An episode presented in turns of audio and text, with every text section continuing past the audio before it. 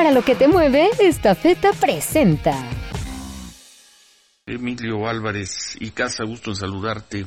Emilio, aún sea en una mañana como esta, después de la tragedia, tú acababas de estar en la frontera norte. Eh, tu reflexión sobre la tragedia de ayer, Emilio. Buen día. Ciro, buenos días, Manuel, buenos días. buen día. Pues, Ciro, si, si la tragedia del tráiler donde murieron esta cantidad tan extraordinaria de personas no nos lleva a entender que la política migratoria es un desastre, no sé qué tiene que pasar, Ciro. Tú pones el dedo en la llaga y estoy absolutamente de acuerdo contigo de cuál es la política migratoria de este país. Porque lo que hoy por hoy vemos es un absoluto desastre y una crisis humanitaria en el sur del país, en los albergues en el centro y en el norte del país. Como tú mencionas, estuve este domingo y lunes en Tijuana y déjame darte una película en tres tiempos.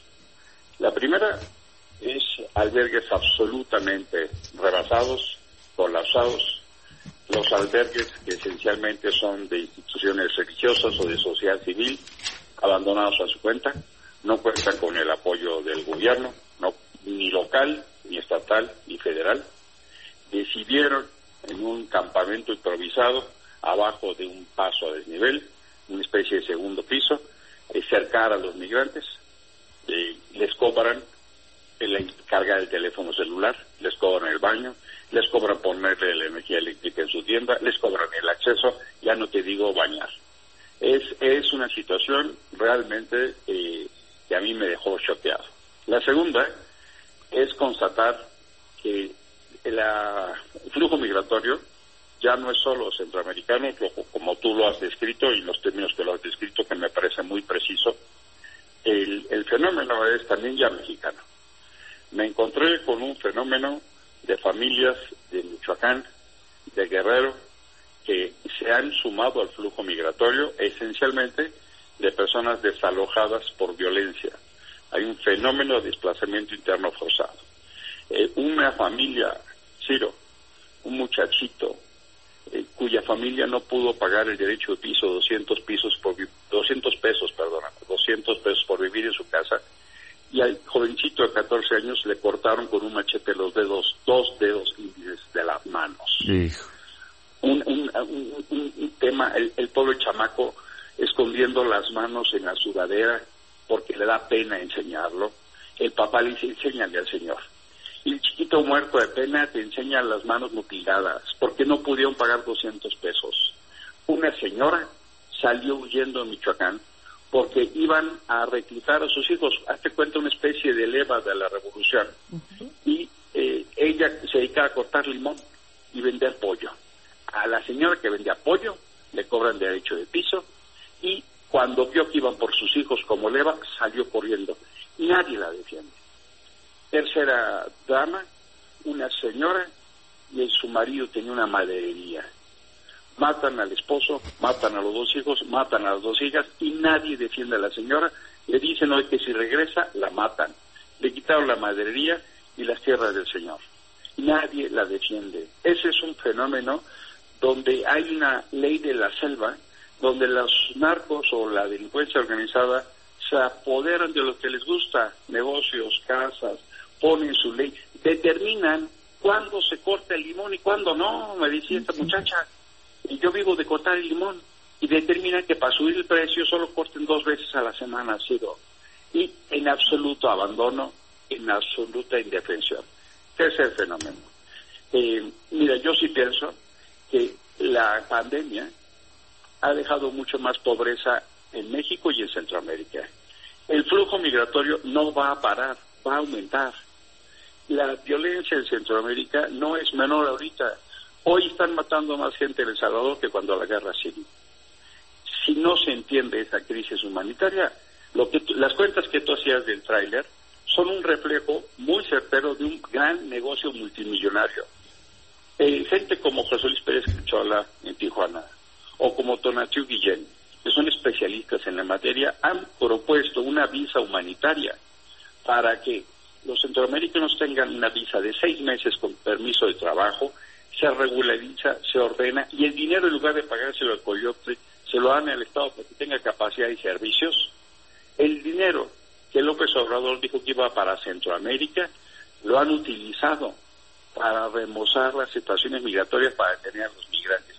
El proyecto de Sembrando Vida en México en Centroamérica es un desastre, es una ilusión, es una mentira. Que te cuente lo que hizo la, Agencia Mexicana de Cooperación con el Exterior, la MEXI, el recurso que era para Centroamérica lo pusieron en los albergues, Ciro. Es decir, como tú dices con mucha claridad, estamos haciendo a partir de lo que Trump pidió, contener, mal contener, maltratar a los migrantes, que es una vergüenza. Lo de ayer ya es la explosión brutal y una ausencia de política que no entendemos, no se ve, pero qué costos tiene, Ciro. Estafeta, la empresa orgullosamente mexicana, se encuentra este año celebrando 42 años de llevar soluciones logísticas y de negocios a toda la República Mexicana y más de 200 destinos en todo el mundo. Estafeta, para lo que te mueve.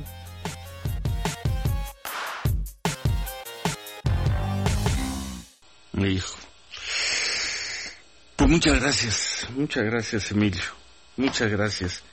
Y aquí seguimos, aquí seguimos, pasan los años, pasan las décadas, y qué decirlo contigo, expresidente de una comisión de derechos humanos, y seguimos contando los muertos, Emilio, por la violencia, por los problemas de salud, por la pandemia o por las tragedias de los pobres, de los siempre, siempre los más pobres. Los más pobres. Siempre, y, aquí seguimos.